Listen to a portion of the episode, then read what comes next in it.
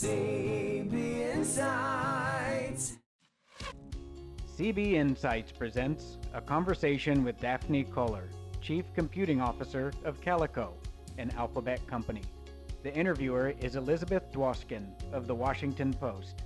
This interview was recorded December 12, 2017. For more information about CB Insights, visit cbinsights.com.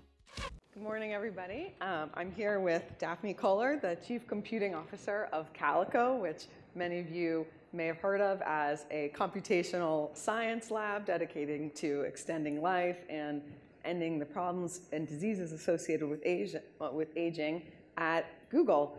But Daphne, of course, is also had a very fascinating career. She was also the co-founder of Coursera, and I'm really excited to talk with you. Thank you, Lisa. So give me your quick version. Why Google's a data and information company that wants to be everything. Why does Google really care about extending life and aging? I think Google is interested in some of the very large societal problems that we can help make the world better. And aging is one of those problems that society is going to be facing more and more over the coming years. The number of people over the age of 65 in a couple years will exceed the number of people under the age of 5. And the care for people as they get older and as they get sick, the costs are just mounting, both to themselves, to their families, and to society. So how can we allow people to live healthier? So the initiative raises so many questions. One, I used to cover data privacy when I was at the Wall Street Journal, and I'm wondering, do you guys have discussions about, you're producing this massive amount of data, and you'll tell us during the conversation about some of your fascinating experiments that you told me about. But part of them is taking biology and turning it into data and computing on it. So do you guys have discussions about commingling this biological data with data Google collects from your smartphone, your voice, your home? Do you talk about that?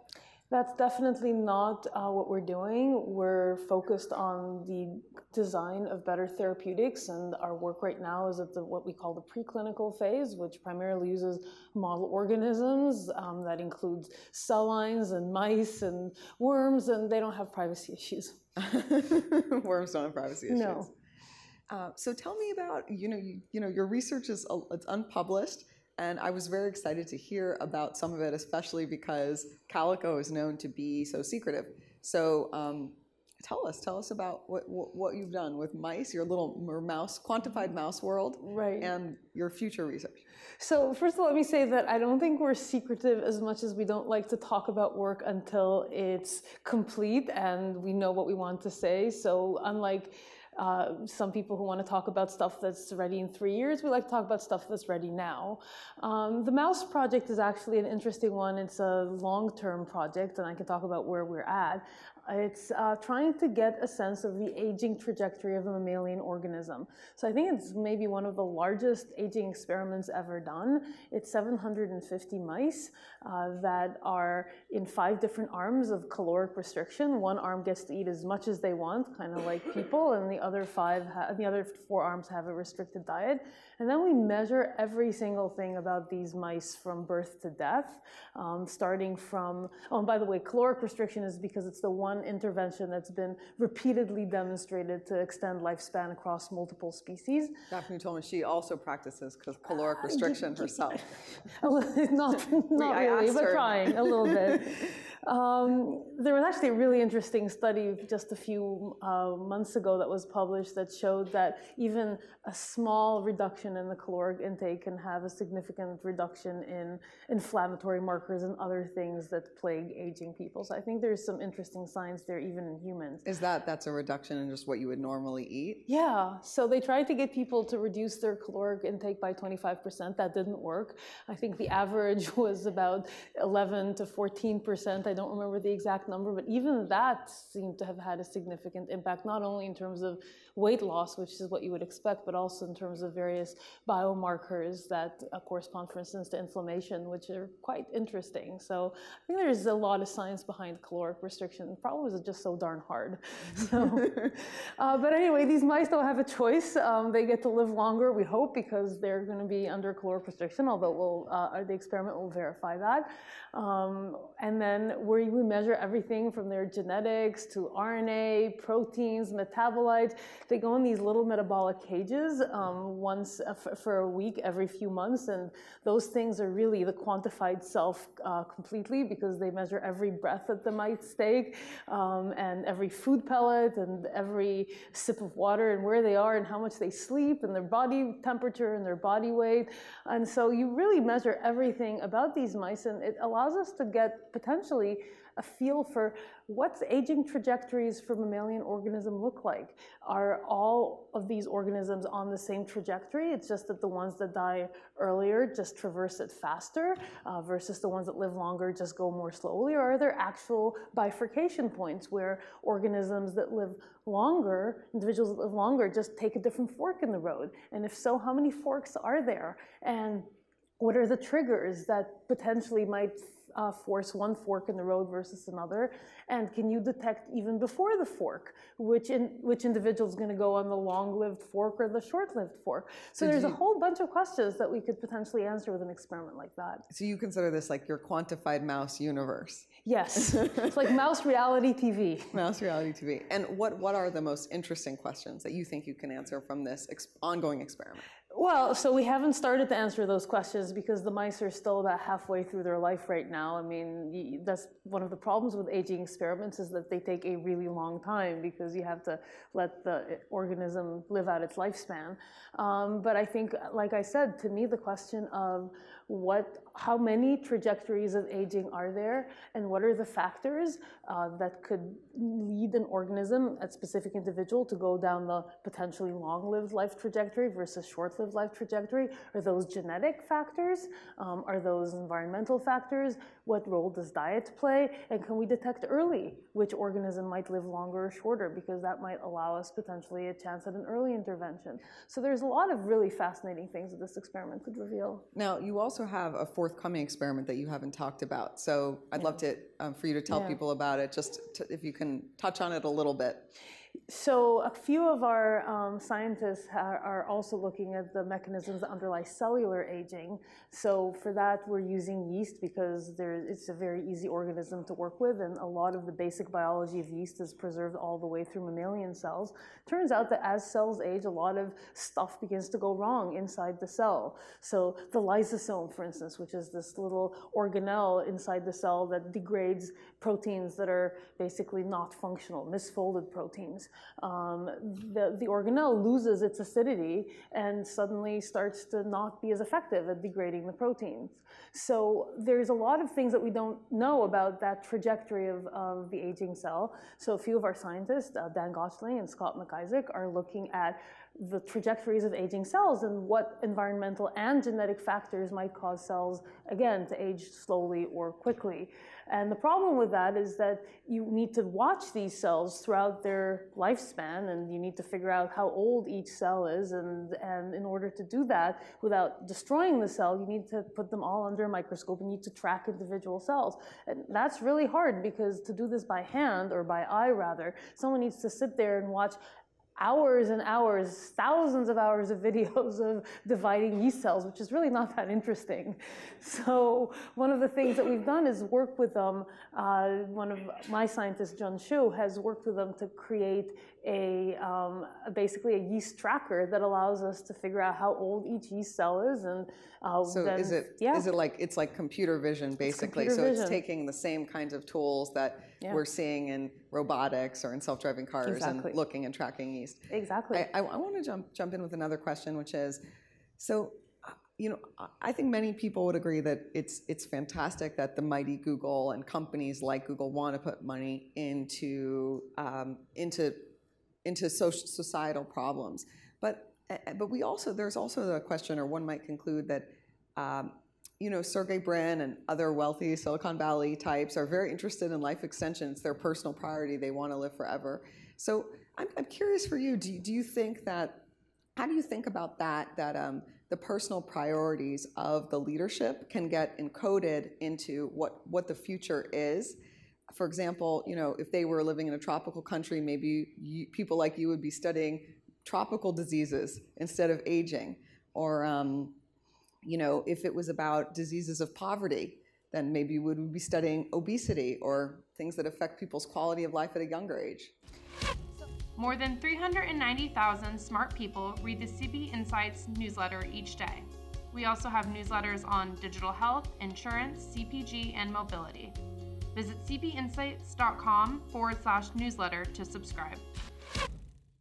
So I can't speak to the motivation of the Google founders in setting this up because I wasn't there when this happened. To me, the big question is the endeavor worthwhile, and is it going to help everybody? So if this was just to help a few people, this wouldn't be interesting to me, and I would expect not to pretty much anyone else at Calico. So to me, this is interesting because aging is actually a universal societal problem. It's not just a problem of, you know, the United States or Silicon Valley. It's a problem that plagues everyone. Of wealthy countries, because no, many people don't live to be that old. Actually, it turns out that even Africa is moving towards a model where there's more people over the age of 65 than under the age of 5. You think of Africa as a young people's country, but that's not true for a lot more years at this point. So it's actually a universal problem. And when you mentioned obesity, which is definitely a problem of poverty in the U.S. It's not actually a problem of poverty elsewhere in the world. Obesity is one of the major factors that we think give rise to an early onset of age-related diseases. So I think this is a fundamental societal question, and it's not just a Silicon Valley or even a first-world question. Well, what about the question, though? Someone told me recently that Google has published 60% of all papers in AI. That is just not true. It's not true? It might be true in the context of a particular conference or workshop, but that's just not true. Okay, fair enough. But I want to push the question more, which is, as these companies can throw resources at their priorities, does it change the course of research towards their own priorities, and are there any problems with that or concerns about that? Well, I think that certainly because of the resources that not just Google, but Google, Facebook, Amazon, and others have poured into artificial intelligence, has driven the field forward in drastic ways, but ways that are benefiting a lot of people. So the fact that you can now get sentences translated with very high accuracy, close to human accuracy in a lot of language pairs, that allows communication between different people to be easier and more natural. So I think that as long as those priorities are consistent and helpful to society, I think that's really valuable. If you start going into directions that are detrimental, that begins to become a problem, but I'm not sure that that's the case at this point.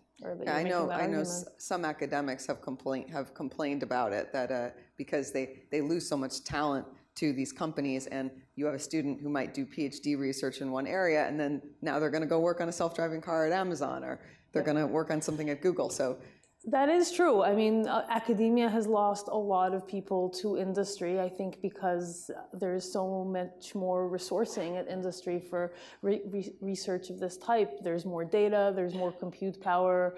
I think for a lot of academics, actually less about the money that they could earn in those industry opportunities, but really about the ability to do something that's really high impact, both in terms of the resources, but also in terms of you push out a product that could actually change people's lives. So you're not just doing, say, image recognition for your data set of, a few thousands of images. You're actually helping people who are, blind look with their phone and see what and have their phone tell them what's there. Or drive the cars of the future, or in the rare case, solve aging. It's really the impact. And the scale.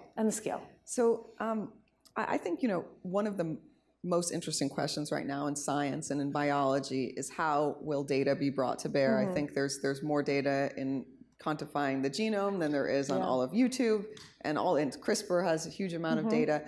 How would you say, what do you think is, this seems like the promise of the future. If you could tell me one thing now where computation has made a massive impact in our understanding of biology, what would be the strongest data point right now? Well, so before we get to where computation has made an impact, let me first give you some numbers that really support the point that you just made, which is I was not aware of this until recently of the power of big data in biology really starting to come into fruition. So my favorite statistic along these lines is from a paper that was was written in 2015, that tracks the number of human genomes sequenced per year, every year since the very first human genome in 2001. And if you draw that graph on a log scale, with the number, with a year being the x-axis and the log number of genomes being the y-axis, you end up seeing a beautiful linear curve, which will remind most of you of Moore's law, except that it grows twice as fast as Moore's law. So depending on whether you believe that the projection for the next 10 years from 2015 to 2025 continues more slowly, which is just Moore's law, or using historical trends, that the number that we will have by 2025 is between 100 million and 2 billion. Human genome sequence. So twice as fast as Moore's law. Twice as fast as Moore's law. So think about that number and the possibility of big data to understand what it is about our genome that gives some people Alzheimer's and others not, makes some people obese in a certain diet and others not. The ability to really obtain insight into what is going to make some of us live healthier and how we might help the others, how we might help all of us go on a more healthy trajectory. I think that power is enormous. And let me just add, that's only human genomes. It doesn't count microbiomes and metabolomes and proteomes and the stuff that comes off of our Fitbit or our Apple Watch or any of those huge data sources that are just starting to come into play. And I think the opportunities in this field are endless at this point. And this is really, I think biology and health are the next big data frontier. It's fascinating. So do you think that one day Google will compete with major pharmaceutical companies like Merck and AbbVie? Are you happy, helpful, humble, and hungry? CB Insights is hiring sales, marketing, engineering, intelligence, and operations professionals. Visit cbinsights.com/jobs to learn more. Well, I mean, I don't think Google is going to compete in the pharmaceutical space, and even we at Calico are actually partnering with a pharmaceutical company, because specifically with AbbVie, because there's a lot of parts of the pharmaceutical production process that they're really good at, and we don't think we have a competitive edge. So for instance, all the medicinal chemistry stuff they're amazing at, that's just as one example. But I think as you start collecting really large amounts of data across different data modalities, and you want to synthesize that into a picture of health versus disease and what drives certain people towards the healthy state versus the disease state, that's a place where I think Silicon Valley and tech and Google specifically really has a unique asset to offer. And I think by working together with biologists and health professionals, we can help make everyone healthier. Yeah, tell us more about that partnership, what that looks like. Well, it's interesting. I mean, you see Google, right, partnering with these healthcare companies, which, you know, is very new. So this is a partnership that was very early on in the days of Calico, and I think came again from the recognition that there's a lot that pharmaceutical companies do really, really well, but there's a lot of synergies that could be obtained regarding R&D processes that go towards the kinds of targets, the kinds of directions that a pharmaceutical company might not normally think to follow. And so we ended up with a partnership where Google put in a certain amount of money and AbbVie put in a matching amount, and we collaborate on a certain set of interventions that are specifically related to age and age-related diseases. Yeah, I mean, it's amazing to think about one day that your healthcare, you know, might be delivered by Google. It's so strange to think about, actually. I'm not sure that healthcare will continue, I think, to be delivered by physicians and hopefully with more and more empowerment to individuals themselves. But the hope is that data will inspire what healthcare gets delivered, to the point that it's no longer, for instance, a one-size-fits-all health delivery, but rather something that allows the treatment that I get to be different from the treatment that you get, because our genomes are different and our life histories are different, and that's going to require really big data to figure that out. And how close are we to that future where you and I present the same illness, but it actually turns out to be wildly different and our treatments are wildly different? That's already happening, especially in cancer, where the kinds of biomarkers that present in many cases as the same thing as certain type of, say, breast cancer, and people have started to use molecular markers to sort of disentangle the origins and the sort of the pathophysiology of one type versus another, and different treatments are now given. That's what's called precision medicine. Yep. And I think we're moving towards that more and more, certainly in cancer, but I think we're also going to start seeing that in other diseases as well. Specifically, for instance, it's pretty well recognized at this point that neurodegeneration, Alzheimer's, is not one disease. That's probably multiple diseases with very different origins from different people. Will you guys partner with the government? I know there's a massive moonshot happening in the U.S. government mm-hmm. around getting 1 million people to quantify everything, and it's mm-hmm. a cancer moonshot. Yeah. Will you guys partner with them, and how do you feel about working with the government?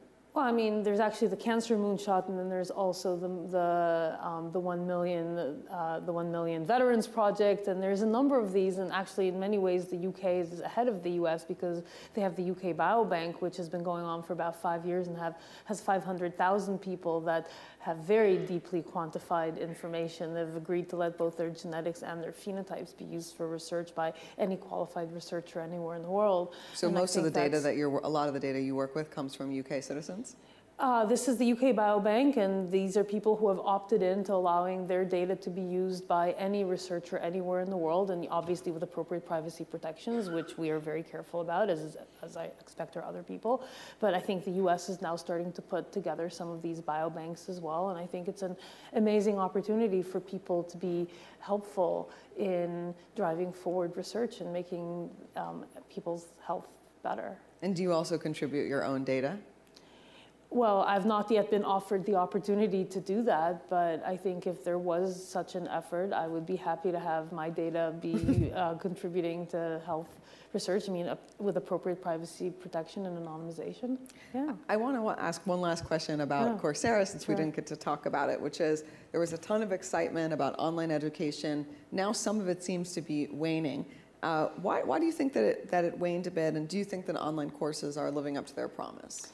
I think it's a typical example of the Gartner hype cycle. I remember in 2012, Time Magazine or the New York Times Year of the MOOC, and MOOCs are going to put universities out of business, which, by the way, I never agreed with nor thought was a good idea. And then 2013, 12 months later, MOOCs have failed because universities are still around. It's like that disparity was just really, I think, weird.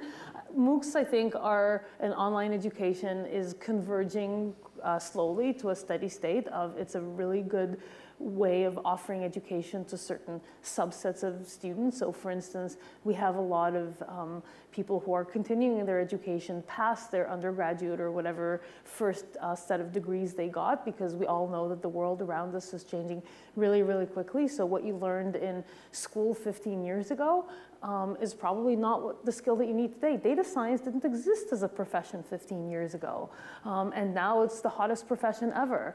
So I think more people need education over time, but they don't have the option at the age of 35 with a mortgage and 3 kids and a job to go back to school and get another master's degree. So I think there is a real need for ongoing education for people throughout their lives, as well as in the developing world for the people who never had the access to a good education, to give them an opportunity to get the skills that they need to have a better life. And so I think there is a place for that, but it's not as a replacement to universities. Well, I wish we had more time to talk that through, but we are out of time. There's one, I'm supposed to give you a pop quiz. I was asked to give you a pop quiz. You did not warn me about that. I was told not to. Uh-oh. Where I'm going to give you 10 things, and you're going to tell me if you think it's overrated or underrated. Oof. Okay. Bitcoin. Bitcoin, overrated. Blockchain. Underrated. AI. Both. 2-second elaboration. I think it's what Bill Gates always said, the 2-year potential versus the 10-year potential. I think people are grossly overestimating the general AI in 3 years, not going to happen, but the societal impact over many, many different applications is going to be huge and increasing. Mm-hmm. Facebook. Overrated. Google. Also overrated. Honest answer.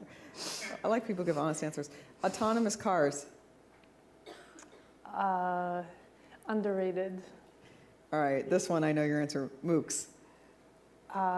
Currently, I think underrated. Overrated a few years ago, now underrated. Uber. Overrated. CRISPR. Underrated. Genomics. Underrated. Thanks so much for your time. CB Insights creates the software platform used by companies like GE, Cisco, and Castrol to predict emerging trends, see competitors' playbooks, stalk the smart money, and identify tomorrow's challenges. To learn more about us, visit cbinsights.com.